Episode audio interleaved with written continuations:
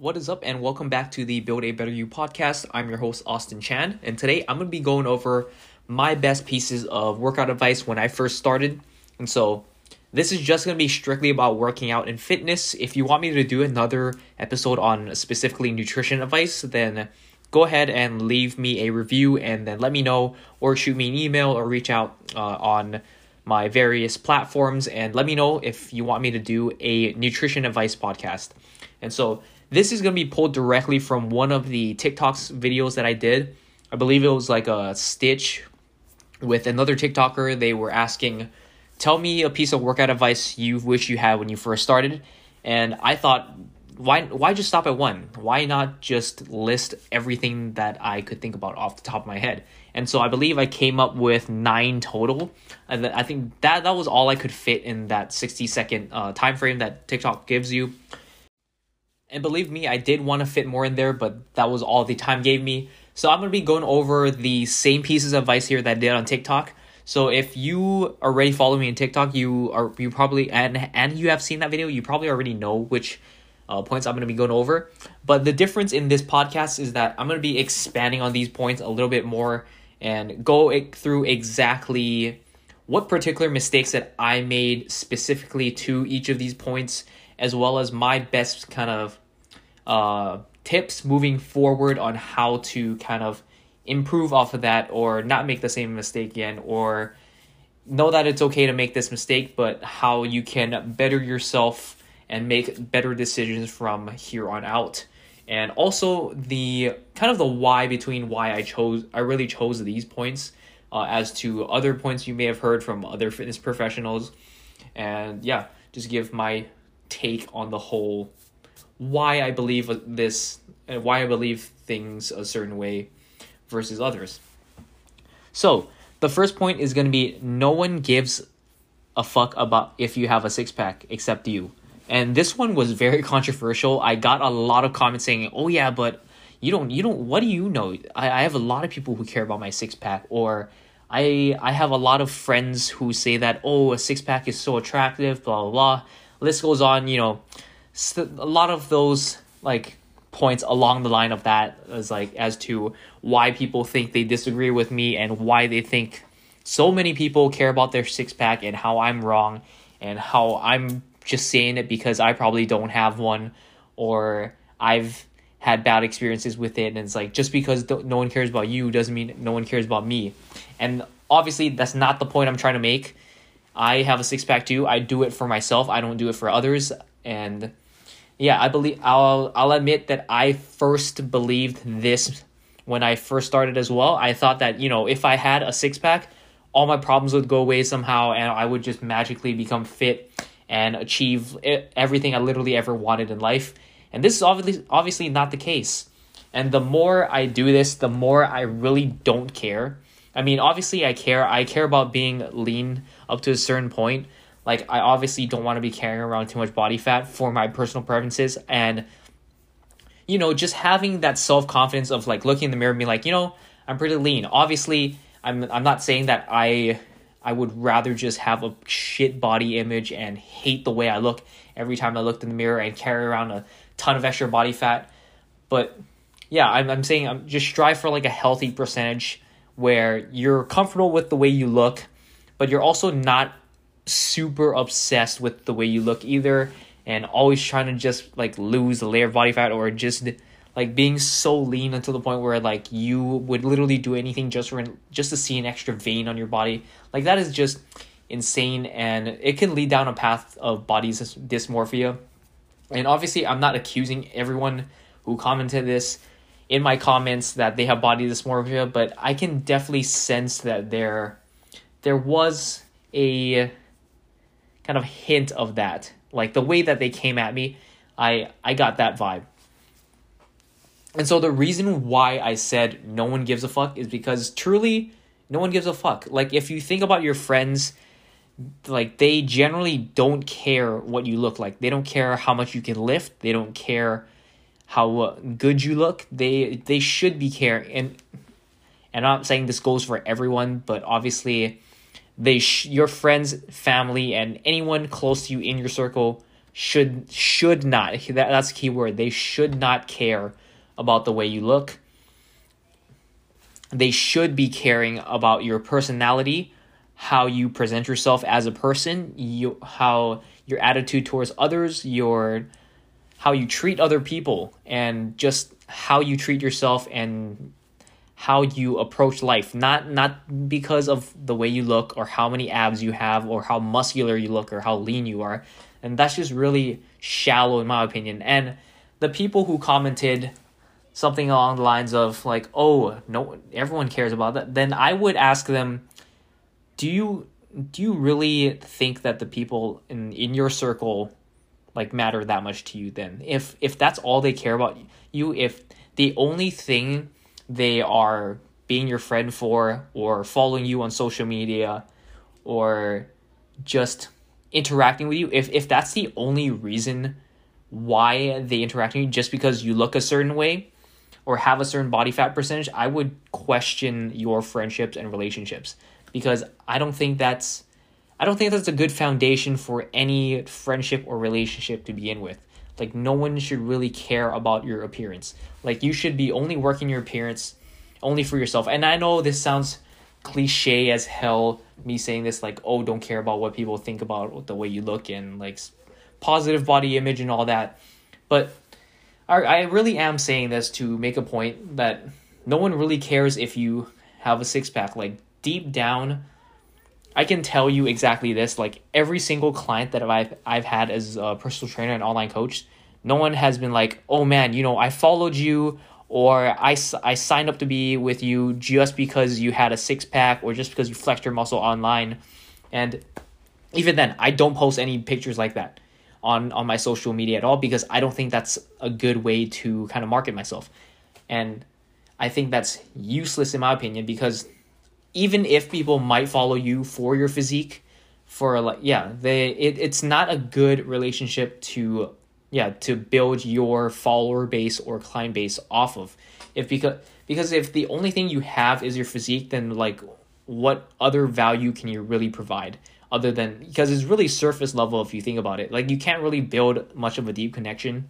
And this is one of the reasons why I don't show off my physique. I don't show off my lifts and everything, because personally, I don't feel the need to like show off those things about me. Like, I'm doing this for myself, not necessarily for social media or to show off to a bunch of random people I don't know. I'm doing it for myself, for self-improvement. And I just love the process of lifting and getting stronger and getting more muscular. So yeah, ultimately I do everything for myself.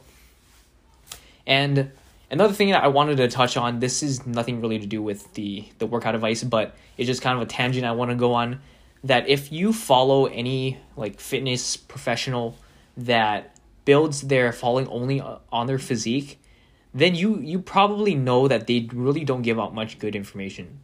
Like, because their content is just so surface level, you don't really know much about their personality, and the only thing you know about them is the way they look.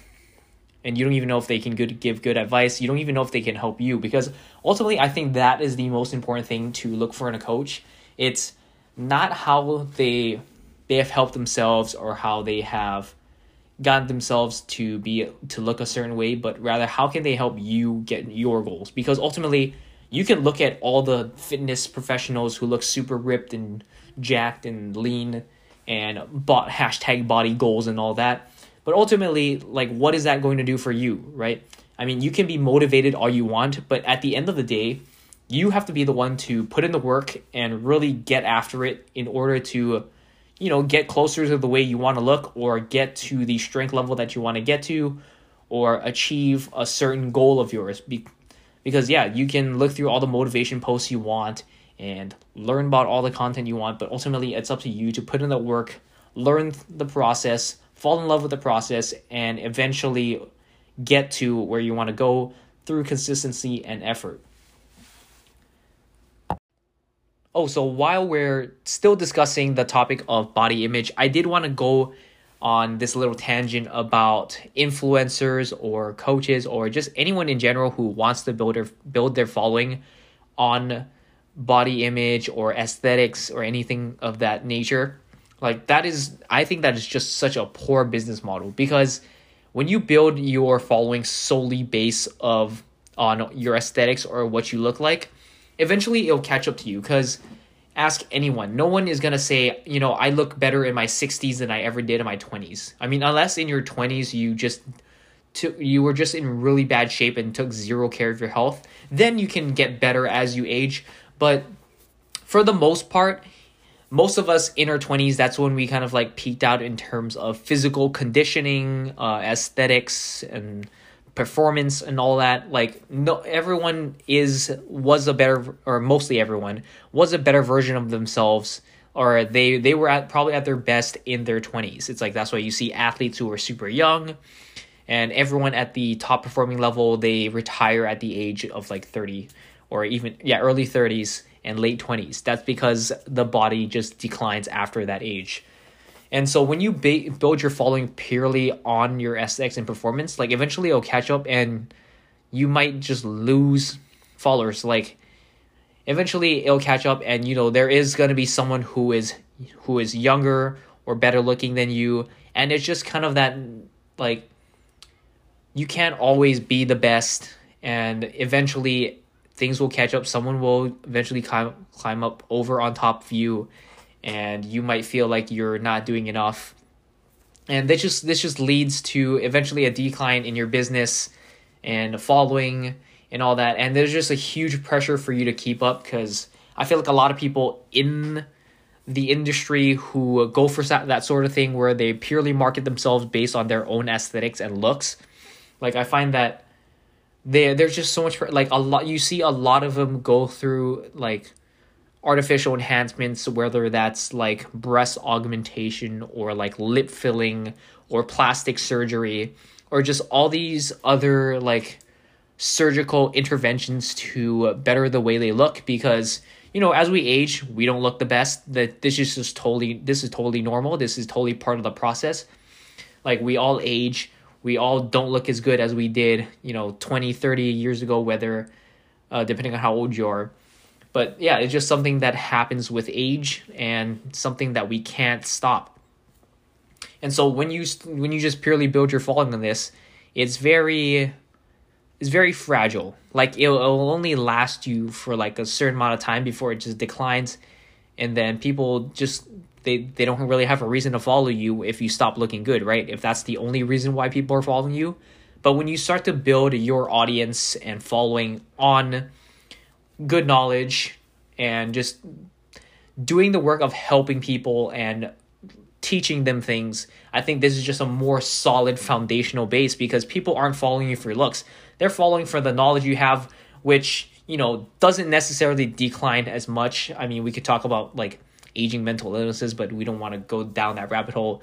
But yeah, for the most part, a healthy individual, they are going to retain their knowledge throughout time. And if not just retain, it gets better. Like, if you are a professional who truly wants to dedicate the time to educate people and really help others out, you're going to keep on learning, keep on growing your knowledge base, and keep on bettering your educational methods, as well as the knowledge base to help educate a bigger audience. And so when you do this, like, you don't really lose value, but instead you gain value over time, because as you build that following and as you teach more and more people, those people will introduce your knowledge and content to other people, and your following actually grows, and it's something that just probably never stops, because if you're actually doing a good job, then people will do that, but like advertising and like growing your audience and following for you. And so there's just some food for thought if anyone listening here was thinking about like influencers in general, and why I do the things I do, like why I don't flex on camera and just show off my body. And like, literally, yeah, I think I don't have a lot of people to ask me, but, you know, from time to time, some people drop in like, oh, we don't even know what you look like. We don't even know if you lift or if you're fit and all that. What qualifies you to give out this advice? And so I think I'm in shape. I'm decently in shape. So I definitely have walked the walk, but I'm more about talking the talk through just spreading my knowledge, spreading what I've learned, and always trying to better my knowledge base and inform as much people and help out as much people as I can to do that. And that's what I want to be known for. I don't want to be known for the guy who flexed on camera and was shirtless in literally every other video. But yep, there's my point. Okay, that was a long discussion on just the first piece of advice. I did go on a bit of a tangent. I hope you learned something or found something part of that discussion that was interesting at least. So the second point here that I'm going to talk about is changing the way you look on the outside isn't going to fix whatever is broken on the inside. And I think this is such a huge point of discussion because I think we all struggle with this. You know, we all get into, I don't want to put a blanket statement on everyone and say we all, but most of us, we jump into the whole fitness thing because we want to change the way we look. I mean, let's be honest. Let's not beat around the bush and say, oh, it's for self-development and all that. I mean, maybe there's a very small percentage of people who actually got into fitness for that specific reason. But most of us initially go in, we're like, okay, we want to look better. You know, we want to lose some fat. We want to build some muscle. We want to look a little bit better on the beach. We want to look a little better for this upcoming vacation, wedding, event, or whatever it is. We just generally want to look fitter or, appear healthier. But what we don't realize is that we might think this is what we want, but ultimately I think for everyone who thinks they want to look better, it's not necessarily that, but it's more so they want to chase the feeling that like comes with looking better. Because if you really think about it, and this is something I struggled with for a long time, like I thought if I changed the way I look on the outside, I would like somehow fix some of the mental issues I have going on inside my own head.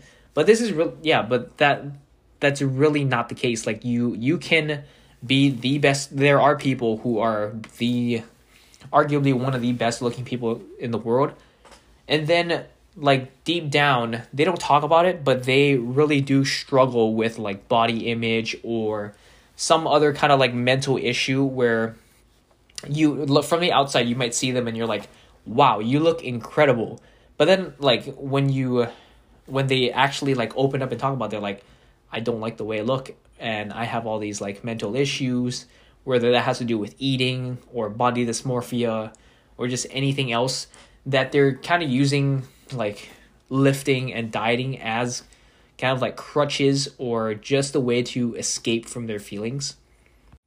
Whether that's the feeling of feeling inadequate or feeling like you're never gonna amount to anything or just basically any mental struggles that you're going through, you really have to dig deep and ask yourself, like, why are you exactly doing this?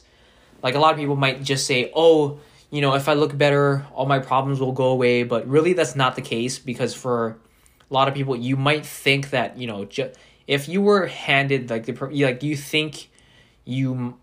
might be the case. Like, and I know this is hard for a lot of people to accept, especially if you're just starting out, that, like, oh, what do you know? You don't understand what I'm going through. Like people who think this, like I know for a fact they honestly think that, and I'm not like blaming them or trying to shame them or anything for thinking this way, but they honestly think that if I strive to look like a certain way, or if I get to this certain look, then everything will change in my life and I'll be all of a sudden be satisfied. But I'm telling you right now, like, as someone who has gone through this, like, changing the way you look on the outside is not going to fix your mental issues at all. And but the biggest thing I do want to say is that that doesn't mean you shouldn't try and go on this journey, but I think that it's not the end result that will change your life, but it's the process itself. Because the process of taking control of your diet and taking control of your training and realizing that you can have concrete changes in your life because of the choices you decide to make. Like, you know I don't want to go work out, but, you know, if I carve the time out of the day to go to the gym, get the work done, if I carve time out of the day to prep some meals, make sure I have healthy meals, make sure I'm tracking my nutrition, make sure I'm tracking my workouts, make sure I hit every single thing and be consistent, that is the process that will ultimately get you to deal with your mental issues. I think that's the biggest thing. Like, it's not the end result of, you know, oh, if I get a six pack or if I just have ripped muscles, I'm going to be whatever I want to be. It's the process itself that will define you, because I think for a lot of people, it's the reason, at least for a lot of people that I've worked with, a lot of it is just, you know, feeling inadequate, feeling like they don't fit in, or feeling they're just not good enough.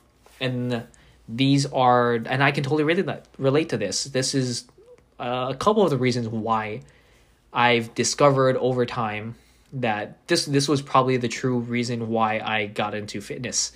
Like, I know at surface level, everyone is just like, you know, I just want to look better. But ultimately, I think it's because they just don't feel like they're good enough. Or, yeah, especially people who have let go of their health, it's also feeling like they're powerless and they just want to do something about it because they've probably seen, you know, the last 5 years pass by and they just gained a ton of weight and gotten into the worst shape of their life, and they finally want to take charge and do something about it. But either way, I just want to drive home that you have to work on the mental issues that are at the base of whatever you want to do towards fitness. And this is not something that you have to just discover overnight and be like, oh, you know, that's just fixed like that. Like anything, like with your whole fitness and nutrition process, everything is going to take time. You might not even realize what the issue is until, you know, a few years down the line when you're working your fitness and nutrition. You're like, oh, I just realized I had this problem and it just like got fixed. And yeah, you might even fix that issue without even knowing that you fixed it, which is kind of a weird thing. Like, I know that's hard to believe, but it's weird. Like, I think I realized that like a couple years ago during my fitness journey. Like, I just realized, I'm like, this is why I embarked on this fitness journey. Like, this is what I have been working towards all along. And now that I'm comfortable, like, I view fitness as something I'm passionate about and I like to do, rather than using it as kind of a means to an end. Yeah, so do it for the sake of bettering yourself or falling in love with the process. Do it for the sake of the process rather than the end result. And I promise you'll eventually find what it is that you truly want to fix. And once you like address that, I think just the whole, and I'm not saying this to be insensitive and all that, but, you know, I feel like once you kind of find the mental fix that you want to address, like, everything else will just kind of click into place. Like, you'll just magically start, like, and I'm not saying there's an overnight change. This is something that happens over the process of months and years. But once you find that thing that you want to fix, everything will click into place in terms of feeling comfortable in your own body and really achieving what you wanted to achieve all along. And I feel like at that point, you just kind of look at fitness as like, I love doing this for the sake of doing it, not necessarily because I want a nice body, even though that might be the end result you get. Like, don't get me wrong, like, you can definitely achieve a nice looking body and one that you really feel comfortable in, like, by just addressing this mental like issue like by itself. Because once you fall in love with the process, you will stop obsessing over the things that, like, you're like the scale number, for example, or like a certain waist measurement or a certain look that you're looking for in the mirror. And yeah, I feel like once you chase that mental issue that you want to fix, everything just becomes so much more fulfilling. Like, I know back then I was never satisfied with the way I looked, and it was just something that I constantly kept chasing, whether that's like a lower body fat percentage or just a certain number on the scale being like this heavy with this much amount of muscle with this much leanness. Like, once I've addressed like what I really like wanted out of fitness and what I was really trying to get in terms of my fixing my mental issues, I felt like I just started just feeling more comfortable in my body. I don't feel the need to keep chasing to get a certain like amount of pounds lifted or a certain level of muscular development I wanted. I just do it for the sake of bettering myself, and I just want to keep continually progressing to become a better and better version of myself, and I do it for the sake of the process and not necessarily for the sake of getting a certain look or getting to a certain strength level. And then going on to my next point, the goal of any workout is to get progressively better at it. Like, I don't care if you do weightlifting or lacrosse or swimming or weightlifting or powerlifting or whatever you choose to do. The goal of any workout or type of exercise is to get better at it. Like, whatever that means for you in your particular sport or activity, get better at it.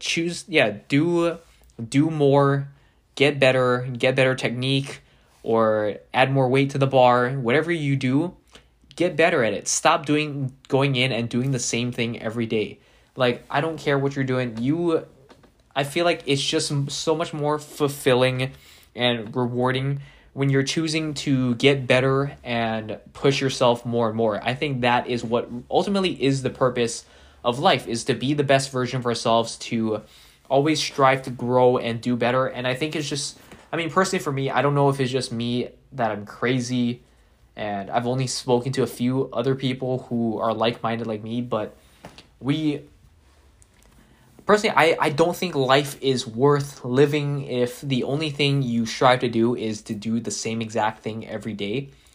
I mean, you don't have to be doing this in every single aspect of life and like trying to be the best you can be. But I mean, ultimately, I think that should be the end goal of, pushing yourself to do better at everything in life. But and then of course there are some mundane things, like you don't have to be the best vacuum cleaner in the world, or the best chore doer, the best dishwasher in the world. That's not what I'm saying. But for a majority of the things that you care about, I think you should obviously strive to be the best version of you, or trying to do the best that you can do, and always put 100% effort towards everything that you choose to do or what you find passion in. Because I think ultimately that's the goal of life, just to be that best version of you that can excel at all the things that you enjoy to do. And I don't think that there's a point in doing certain things if you're not going to fully put yourself in there. That's just me. Obviously, I'm not saying that, if you don't try your best, don't do it at all. Obviously, for people starting out, something is better than nothing. But there's getting started and then doing it for 3 years and not seeing any progress because you're doing the same exact thing you were doing 3 years ago. So the point I'm trying to make with all this mumbo jumbo is that always strive to progressively get better. And this goes back to the concept of progressive overload. And this does not just apply in the gym of adding more weight under the bar or doing more reps. This, I think, should be applied to every aspect of life. Progressively overload life. Always strive to do better or do more or do things more efficiently. I think with everything, there's always a better way to do something. I mean, whether or not how hard that is from different areas to other areas, but always strive to do more. There's always room for improvement. That's the way I look at things. And I feel like as long as you keep chasing that, you'll never be satisfied. I mean, I don't mean this in a negative way, but it's that saying of alpha lead, proud but never satisfied, that kind of thing. It's be proud of the things that you have achieved, but never settle or be satisfied with what you have. Not saying that you should have kind of this problem with never being satisfied and never being able to slow down and appreciate what you have, but always know that you can do better. And that's what I really want for everyone. Realize that you can be better, and I want to help people realize that, your potential is not as low as you think it is. You can achieve so much more when you kind of remove that ceiling that you think you have. And to add to this, I think if anything, this is probably the most important piece of workout specific advice. This pertains to any type of fitness related goal that you have.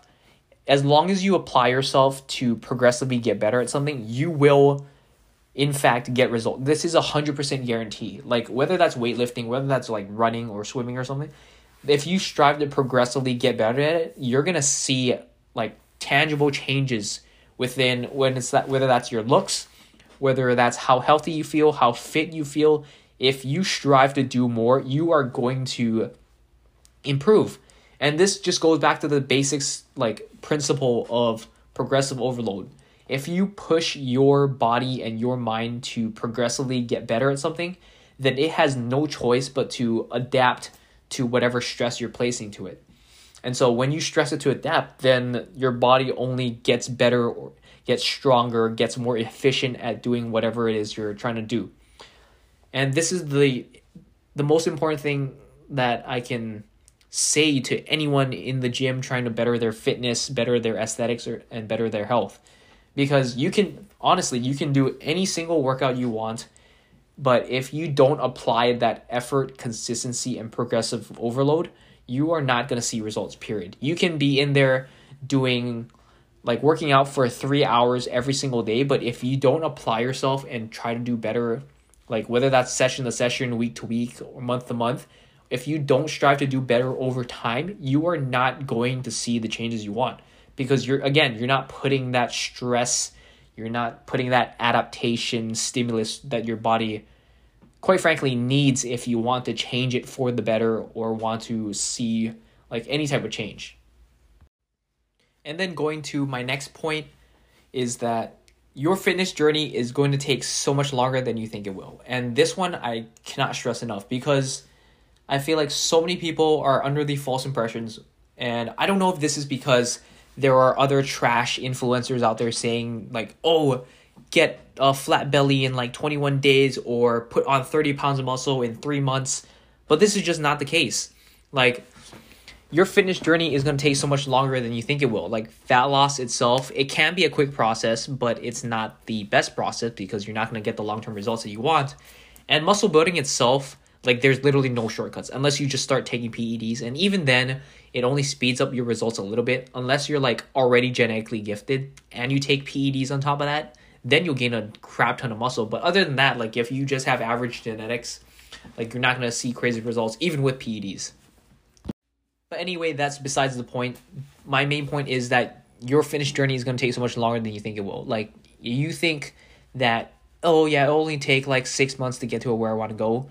Honestly, my like expectation setter, I usually say whatever you think how long something is going to take, double that expectation, because this is honestly true. Like, I thought, after like maybe 2-3 years of lifting, I'm going to be pretty satisfied with the way I look and with the achievements I made. But 3 years, that was nothing. It blew by, and I was like, obviously I made decent progress, but I was like, I'm not satisfied with what I have. I always want more.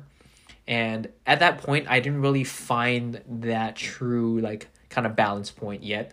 And I just kept going. And then now, 10 years later, I've finally, like, struck a nice balance between fitness and, like, enjoying life.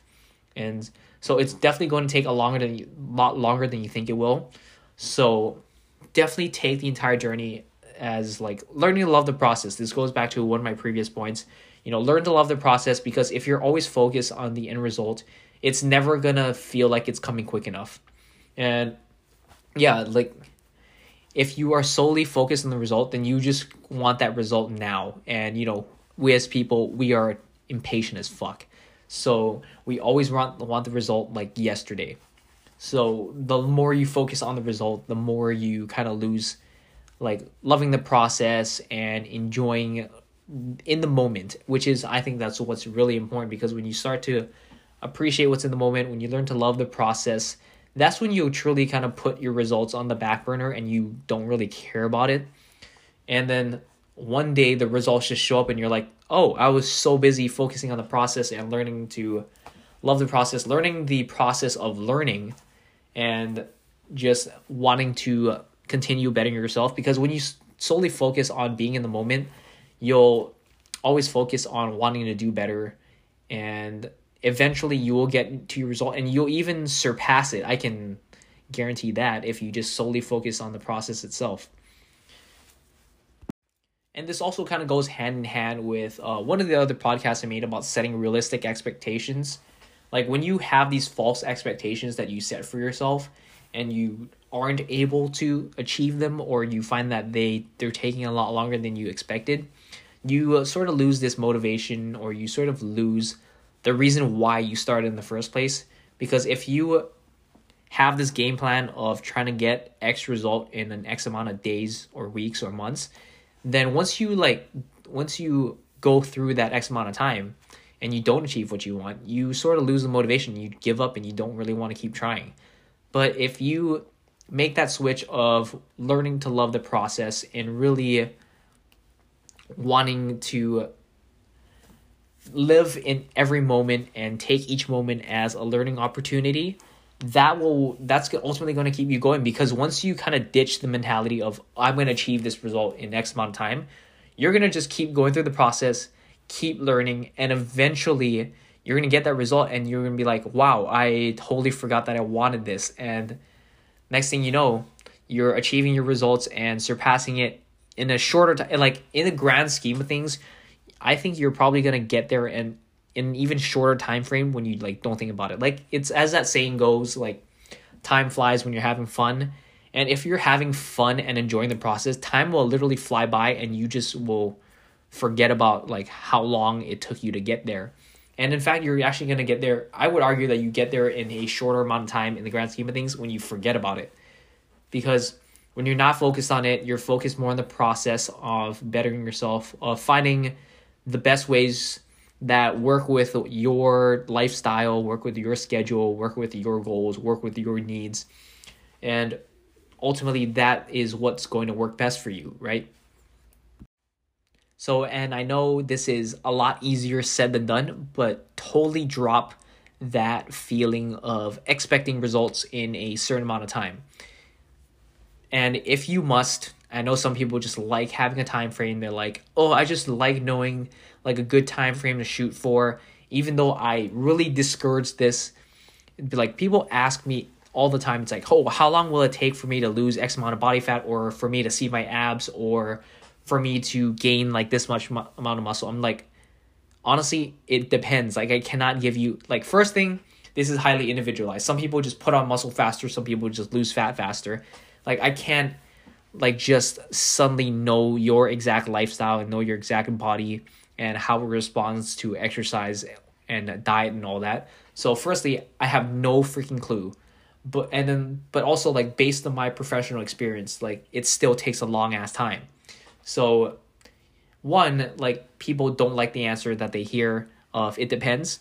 Two, people still don't like the answer because it's a lot longer than they think they actually thought. People always expect fast results. And again, I don't know if this is because stupid influencers have put these false expectations of getting getting crazy results super fast. And of course they use the results and testimonials of high responders, and then everyone thinks that they're high responder as well, which is not the case, because obviously you have some people who excel at this, just like how you have people who excel in school who are super smart, and just like how there are some people who excel in sports. This is why they're the best of the best and the best in the world, best in the nation and all that.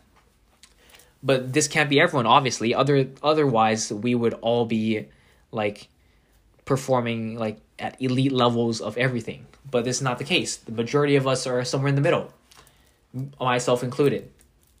So if you must put a timeline on it, I would say think about how long you realistically think you can accomplish this, and then double that time.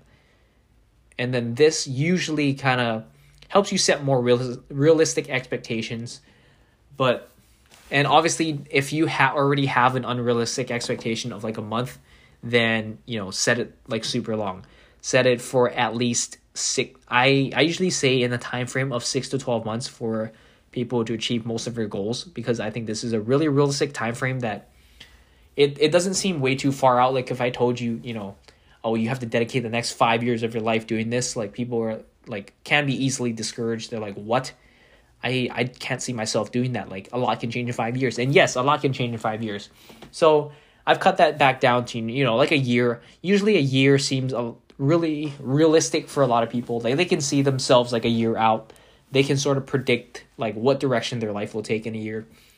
But also a year can be a little bit long for some people. So 6 months is also like a good time frame that kind of like reels them back in. But it's not like, oh, just do this for 90 days and you'll get crazy results. So yeah, 6 months, 6 to 12 months is that nice balance I found, just to give yourself like realistic expectations. Like, sometimes you might not get crazy results, but you'll get enough results in that time frame to keep you motivated and keep you going, and hopefully make this into a lifestyle and long-term change. All right, and then my next best piece of workout advice is going to be, unless you're a competitive athlete, you cannot out-train your diet. And I can't believe this has to be said for some people. Like, people really overestimate the number of calories that they burn, and they underestimate the number of calories that they eat. And then, of course, this leads to a calorie surplus, and then people just gain a ton of weight, and they're like, why did this happen? And they go and blame things like carbs and fats, and because they're not exercising a certain way. And no, it's purely because of calories. And when you boil it down, yeah, most likely it's because you're overestimating the number of calories that you burn. And, you know, Apple Watches are to blame for this. The freaking cardio machines at the gym are to blame for this. They overestimate calories, because the more calories it shows that you burn, the more likely you're like, you feel encouraged to use that machine. And the more you use that machine, the more wear and tear. And then when it breaks down, then the gyms have to buy that same piece of equipment. So it's just an incentive for them to increase the amount of calories that it shows on there. But honestly, you're probably not burning near that many calories. So what's the next best solution? It's to work on the calories in part of the equation, where you control your diet. And honestly, your diet is the most powerful weapon in your arsenal to make these like body composition changes, whether that's to lose fat or to gain muscle. Your diet is the biggest weapon, because it is much easier to eat 500 calories less than it is to burn an extra 500 calories.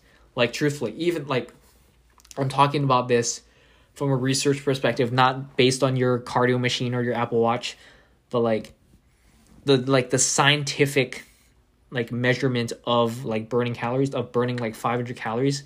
It takes quite a bit of work. Like, you have to be pretty well conditioned, and you're probably working out near like 45 minutes to an hour at a pretty high intensity. And that's really how long and intense your workout has to be. And truthfully, the truth is, weight training does not burn that many calories, because when you think about it, a lot of it, you're just sitting around and resting, first of all, and you're not constantly going like you would like cardio. And so yeah, cardio is obviously a better form of exercise to burn calories. Not that I'm necessarily encouraging you to exercise for the sake of burning calories, but I'm just saying, when you compare weight training to cardio will definitely burn more calories. Like, weight training, yeah, as I said, you're resting most of the time, and like during the periods that you're doing work, even though you might be lifting really heavy, the action of lifting itself does not burn that many calories. And besides, you shouldn't be weight training to burn calories. You should be weight training to build muscle, to build strength, because that is the purpose of doing it. And then cardio, I mean, you can do it to burn extra calories, but I would argue that do it for the sake of bettering your heart health and bettering your conditioning and bettering your fitness, not necessarily to burn calories. And then when you align your goals of getting fitter and getting healthier and getting your cardiovascular system better, like, ultimately your body will start to burn more calories, because you're able to go harder doing that mode of exercise, and because, yeah, as you get fitter. And when you look at the perspective of trying to lose fat, or, you know, not even building muscle, just losing fat, because most of the time we look at calories for the sake of being in a calorie deficit. So I'm just going to be focusing purely on fat loss from this perspective. Like, your diet should be the first and probably only thing you adjust if you're trying to lose fat, because honestly, Like, most people eat a lot more than they think they do, and when they start to actually control their calories, then they'll realize that, like, I actually don't need to eat this much, and I'm able to maintain or lose weight. And it just almost feels, I don't want to say effortless and be insensitive to some people who are truly struggling, but truthfully, for most people, like, if you adjust your diet and eat like a moderate amount of calories, like, it's honestly not that bad. Like, so many people are just, again, like, they're overeating by so many calories and they don't realize it. That when they just start to cut back and realize how some of the calories and foods that they eat are just so unnecessary, that they that they just see, like, these drastic changes just making these, they see drastic changes, but they, in terms of changes that they make to their diet, aren't all that significant. So my point is, unless you are a competitive athlete who works out for like 6 hours a day, you cannot outtrain your diet. Really focus on your diet and stop trying to burn off a ton, or thinking that you're burning off a ton of calories and then just eating normally and thinking you can, like, eat whatever the hell you want just because you went to the gym for like half an hour. Like, for the average person like you and I, we do not burn that many calories on a daily basis. So focusing on your diet is the biggest, like, influence that you can if you want to lose fat, be in a calorie deficit. And then going on to my next point of the best pieces of workout advice is that aesthetics and looks do not equal knowledge.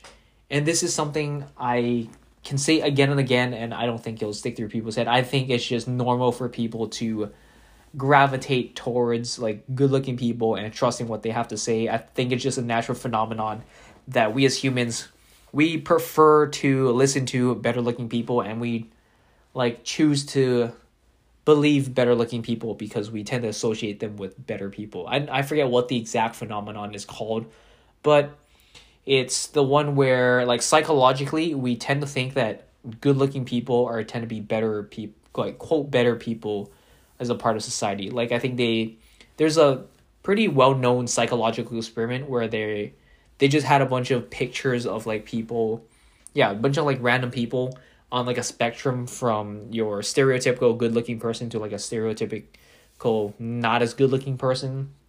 And they asked a bunch of people, like, who do you think committed this, like, X crime?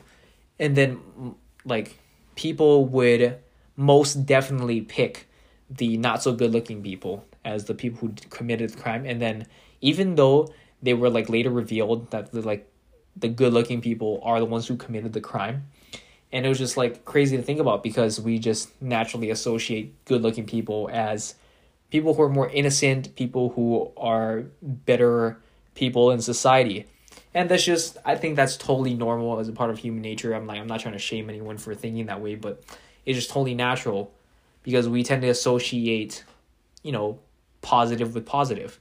And on a spectrum of good-looking people to not-so-good-looking people, like, good-looking is more on the positive side, so we tend to associate them with the positive do-gooders of society. But anyways, that's besides the point. So going back to this, just because someone looks good or has gotten results does not mean they know what they're talking about. And if anything, I think this speaks to their genetics. Like, I think most of the time, the people who, like, get to a certain look that you really want, like, most of the time it's because they have good genetics, honestly. And if anything, I think because they were able to achieve such good results, I think this doesn't even necessarily speak to their routine, but it more so speaks to their particular set of genetics. Because think about how good someone's genetics has to be that they can do literally every single thing wrong and they can achieve such, like, great results. Like, think about that for a second. Because even though that might have worked for them, it might not work for the majority of you and I. Like, it could, like, have worked for them. It could be completely crap. But because their genetics just respond so well to training, they could, like, literally be doing any single exercise and their body just, like, grows. And that just speaks to their genetics, honestly, because they could just be preaching not sound training and nutrition principles, but still have gotten good results.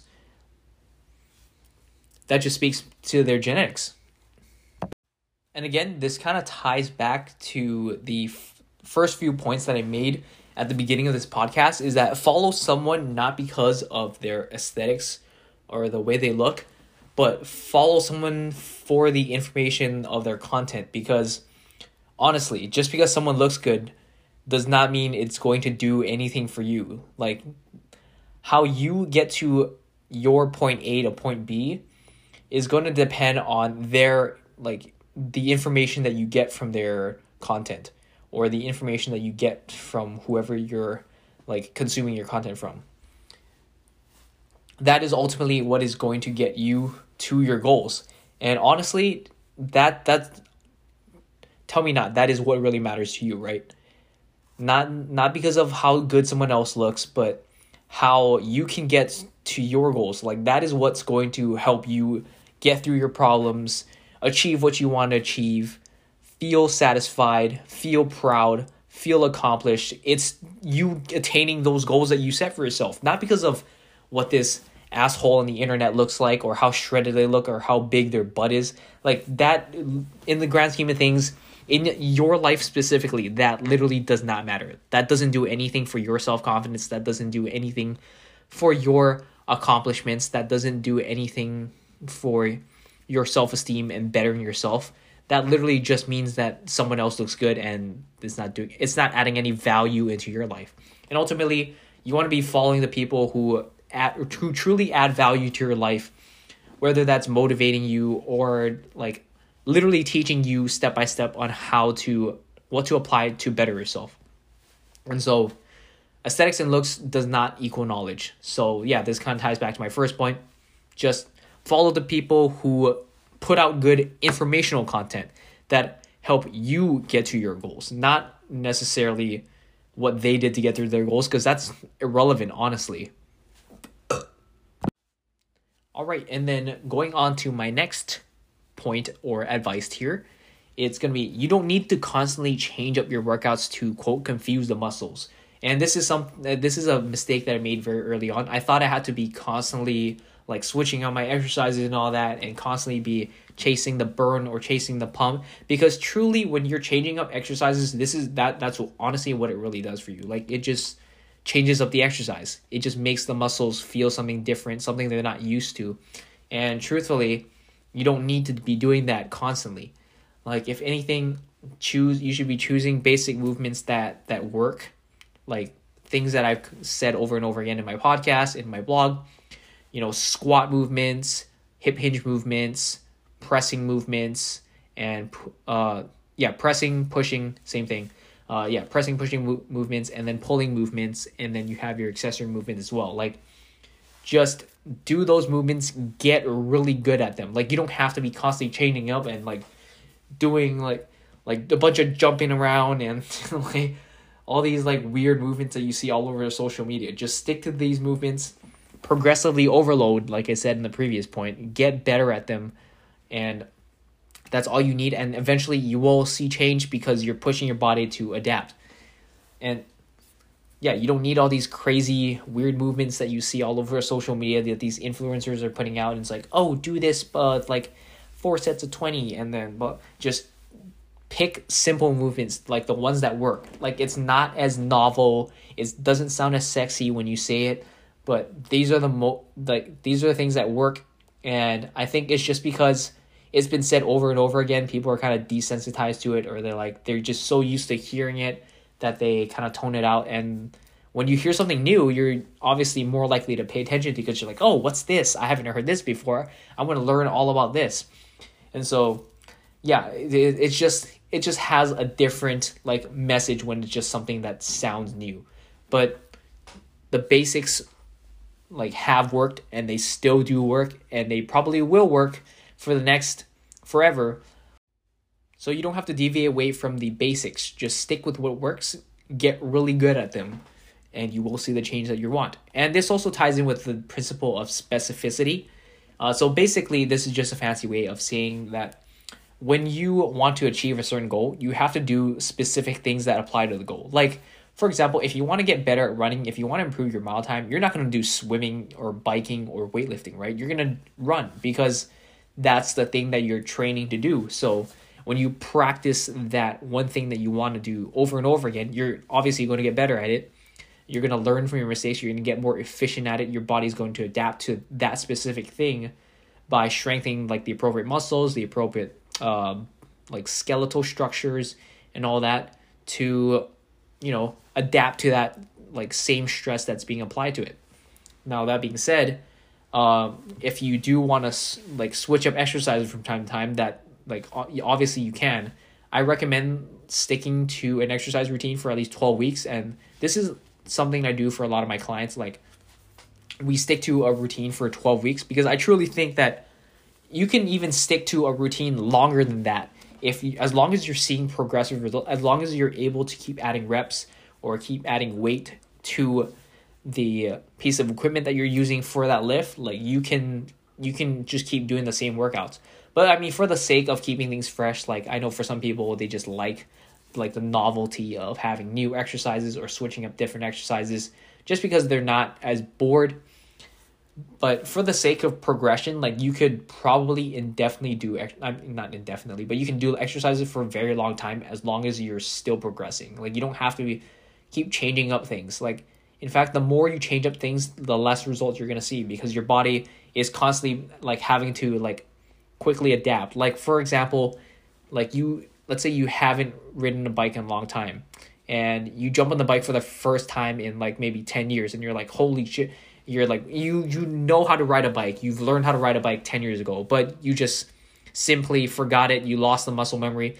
The first maybe one or two times you're a little wobbly and you're like, oh, what do I do? And then, but then after that, you just slowly start to like learn it again. And so when you're constantly changing up, you're constantly going to be in that like stage of those 2 days of where you're just constantly wobbling and your body's trying to like relearn or learn the movement if it's just something brand new that you've never done before. And your body just has to keep constantly adapting that way, which isn't the best for it. Like, your body takes a while to adapt, and then it starts to kind of get stronger and better at that movement. So my whole point is, stop chaining up your workouts constantly. Stick with something for at least 12 weeks. And then as long as you keep progressing, then keep doing it.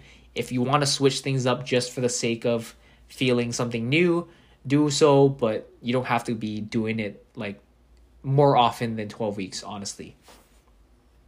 And then going on to my next point or piece of workout advice is that the, quote, best workout is actually the one you can enjoy and stay consistent with. And this is going back to the point about progressive overload. Like, it literally does not matter what like workout you do. I mean, obviously, if you have a certain look that you want to achieve, then you probably have to focus on a specific set of exercises.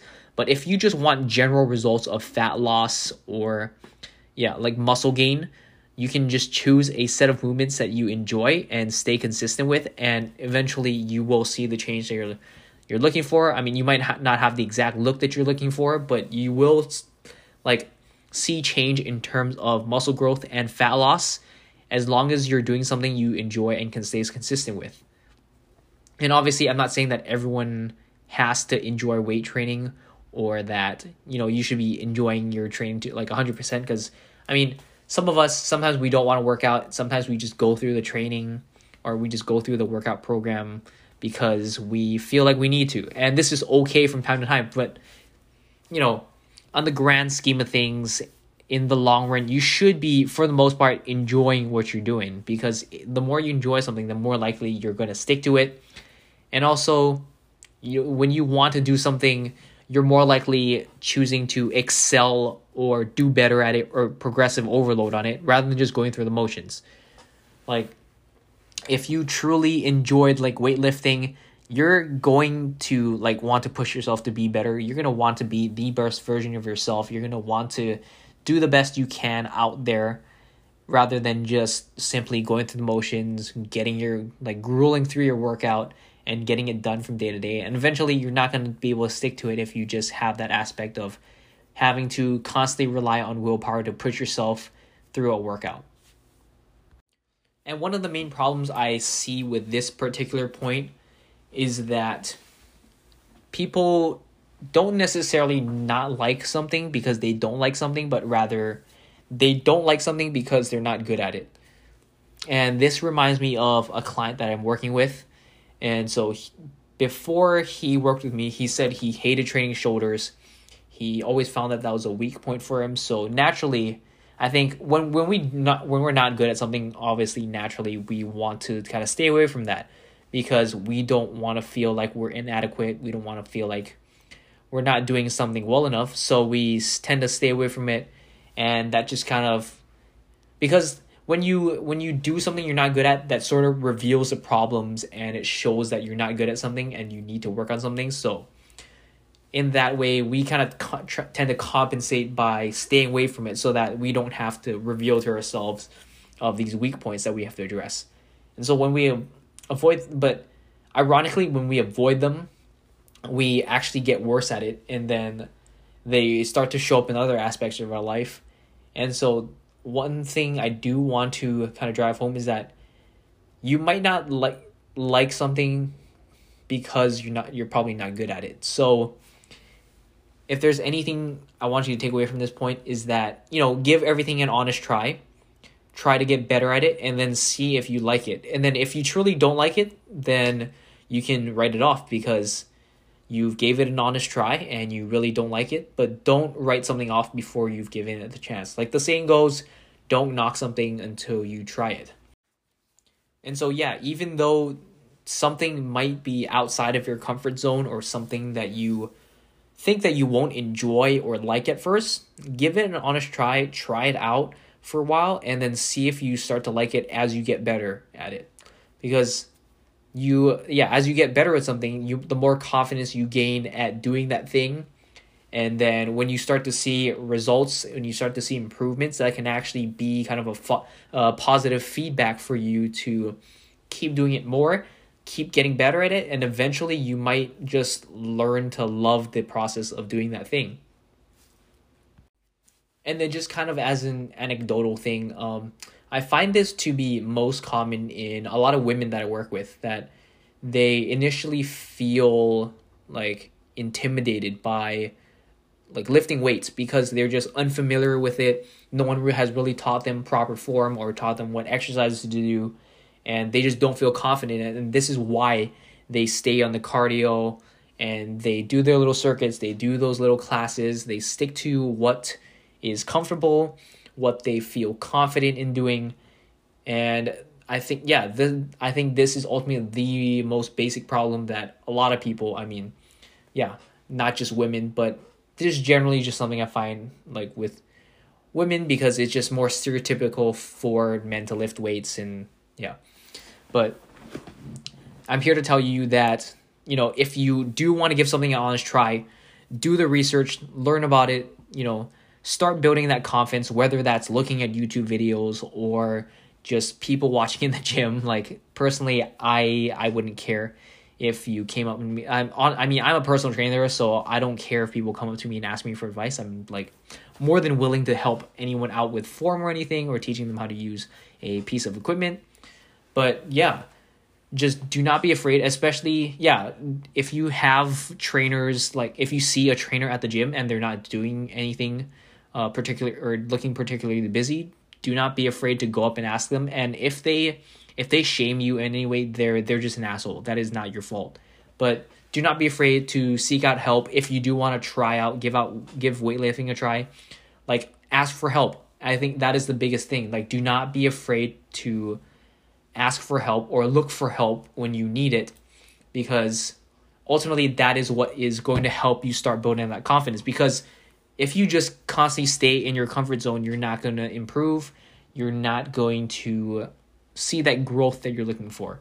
And I'm not sure if this is something that I said in a previous podcast, but it's a very well-known quote that goes something along the lines of you can't find comfort in the growth zone, and you can't find growth in the comfort zone. I think that's a saying or something along the lines of that, but it's generally meaning that you won't see the growth that you want if you are being comfortable all the time, and you won't be comfortable if you're always looking for growth. And I think that that's so true, especially in fitness and nutrition and just learning more and just wanting to be better. Because if you're not uncomfortable, then that means you're not stepping outside of your comfort zone. And if you're not stepping outside of your comfort zone, you're not going to drive your body or drive your mind to adapt and learn more about what you're trying to progress and get better at.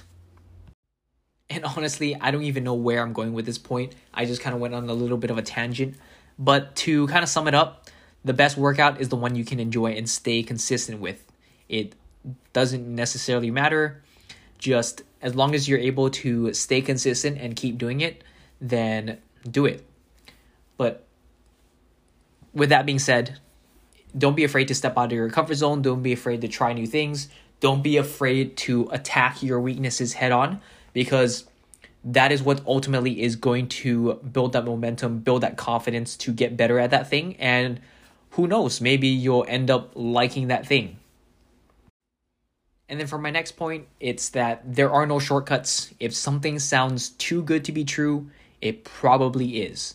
And I think this goes for anything in life. If anything sounds too good to be true, if anything promises like quick fix results with minimal effort, then it's probably a scam. Because the truth of the matter is that if it was actually that easy, then everyone would be successful. You would see no one struggling, but that obviously isn't the case.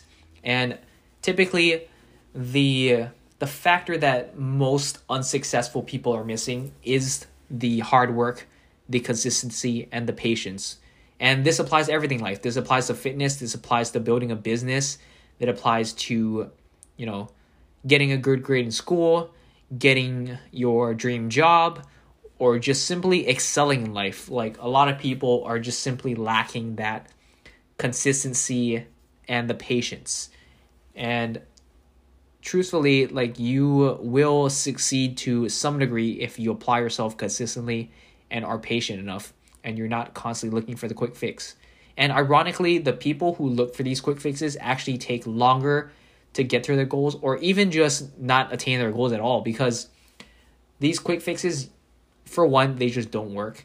And for two, they might work, but they get you there in an unhealthy way, and you don't learn the actual process of maintaining those results, which leads you to reverse back and not attain those results in the first place, or just lose the results, and ultimately you're back to square one. Like, it's as if you haven't like made any progress at all.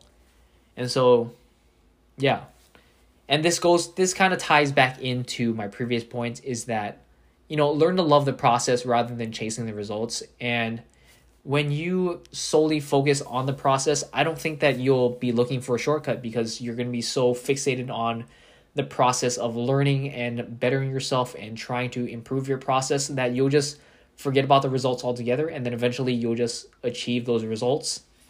And yeah, ironically, you'll actually take less time getting those results if you just solely focus on the process, like I said before. And so yeah, stop looking for the shortcuts, because there isn't one. I don't think anything will ever beat hard work, consistency, and patience. And that about covers all the 9 tips that I went over in my TikTok. But I did want to address one last and final tip, just to make it like an even 10. And also because you spent the past like hour here listening to me rant on this podcast, I do want to give you an extra tip that I didn't cover in TikTok, and here it is. So this is going to be, to find true balance, you have to go through periods of imbalance. And here's what I mean. You'll never find true balance or moderation in life without like finding those moments of imbalance. And I mean, I'm not saying this applies to every single situation, but I think this applies to most situations. Like, you'll never find what truly works for you in moderation and balance unless you've gone through the mistakes of going too far either way. And I'm going to use nutrition as an example. Like, for most people, they don't find that point of balancing fitness and nutrition into their lifestyle And yeah, again, I'm not saying that this applies to every single person who has ever gone through a fitness journey, but for most people, people learn from their mistakes. And sometimes you might not find that point of being able to balance everything unless you have gone too far in one direction. Like, for example, for your fitness and nutrition, people who you see are super successful in balancing their fitness and nutrition, they might not have started out that way. They might have started out with, eating disorders or like gorging themselves. They went too far in one direction of being overweight. And then they're like, okay, I'm fed up with this. And then they might have went on stupid crash diets and like completely starved themselves and went like completely in the other direction. Like they possibly might have dealt with anorexia and undereating and just being super underweight. And then now you might see them as this like perfectly like normal, healthy person, and they're able to balance their fitness and nutrition so well. You might see that and take that at face value, but you won't realize that, they probably spent the last 10 years yo-yo dieting and doing all these stupid diets and being severely overweight and underweight. And yeah, you might not see those moments of imbalance that they had to go through in order to find that moment of true balance. And to use myself as an example, like in order to have gotten to the point where I am today, I would not have gotten here, I think, if I hadn't tried yo-yo dieting, if I hadn't tried the whole bulking and force feeding and eating a crap ton of food, I would not have realized, man, this sucks and I'm just getting fat and I don't like the way I look and I don't like the way I feel, versus like completely going the other way, going through these cutting phases and then just completely cutting my calories and starving myself and doing these stupid diets. Like I wouldn't have realized, okay, that doesn't work for me, I shouldn't do this. And now after I have gone through those experiences, I realized that this is what works best for me. Just eating nice balanced meals throughout the day, not doing any stupid diets. If I want to lose fat, if I want to be in calorie deficit, I don't have to cut out a bunch of crazy calories. I can just go at it slowly. I can reduce my calories here and there and cut it back slightly, and then I'll start to lose a little bit of fat. It might not be as fast as I want it to be, but I know it's more sustainable and it works better for me. If I want to add more calories, I can just eat the same amount of foods in greater quantities. And it's just finding that balance, finding the foods that I enjoy in my diet. I've tried the whole force feeding, just eating complete crap all the time. I mean, it was great in terms of the food I tasted, but in terms of health, I didn't feel the best. My workouts like kind of suffered, and quite frankly, I just didn't feel good doing it. And then now that I've started eating more healthier, and even though I do have more calories to work with now, like I still eat healthy the majority of the time. My bowel movements are good. I feel like I have energy when I work out, and I just feel great overall throughout my day. I'm able to get like a good amount of sleep. I don't feel like I have high blood pressure. And then on the flip side of that, like when I do want to lose fat and be in a little bit of a calorie deficit, I don't feel the need to extremely starve myself. And I know I can select foods that are lower calorie dense so that they help fill me up. They help keep kind of the hungers and the cravings at bay. And I can make the process more enjoyable and just feel more balanced to me, rather than like going through these extreme ends of like dieting or bulking. And yeah, that about covers it. Like, just realize that, sometimes you might have to make those mistakes. And truthfully, if you don't make mistakes, you're probably not learning. And this goes for every aspect in life. I think if you're not making mistakes, you're not learning, you're not growing, you're not stepping outside of your comfort zone. And let's normalize making mistakes and, fucking up, because these are the greatest lessons in life. And not to say that you should constantly be fucking up, because, that could spiral out of control and lead you down a bad path. But just take every mistake that happens in your life as a learning opportunity. And I think this is probably the best piece of advice that I can give to anyone. And I know it sounds cliche, like, oh, learn from your mistakes and all that, but it truly is what really like helps people be better. Like, I think if you take every mistake or take every bad event, quote, in life that is happening to you, and use it as an opportunity to better yourself and to learn from it, then you can only get better, because you'll know, I won't make the same mistake last time.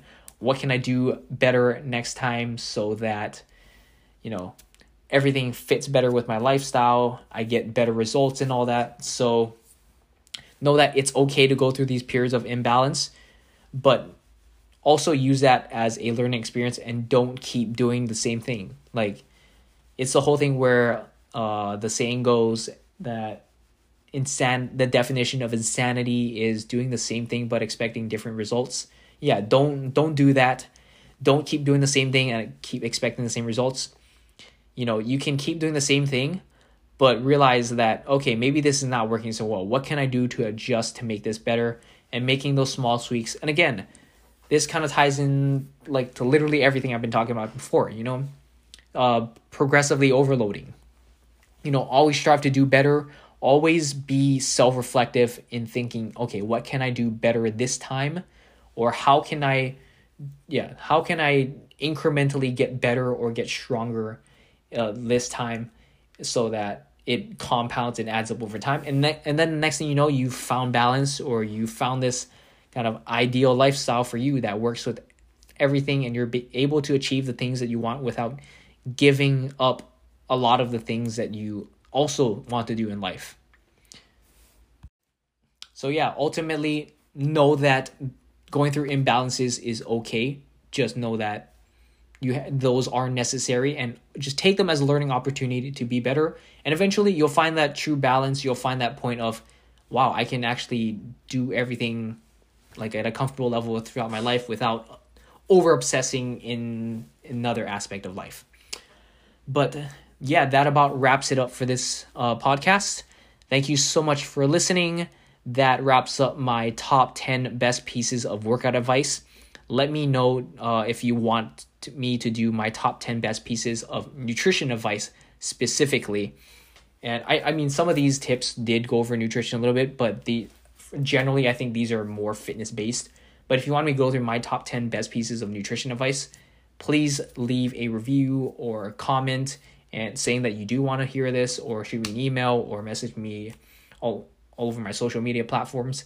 But yeah, thank you so much for listening. Be sure to leave a 5-star review if you enjoyed this discussion. And a written review definitely helps too if you want to leave that, even if it's something short or a long paragraph. Write however much you want. Any written review helps. Any 5-star review helps as well.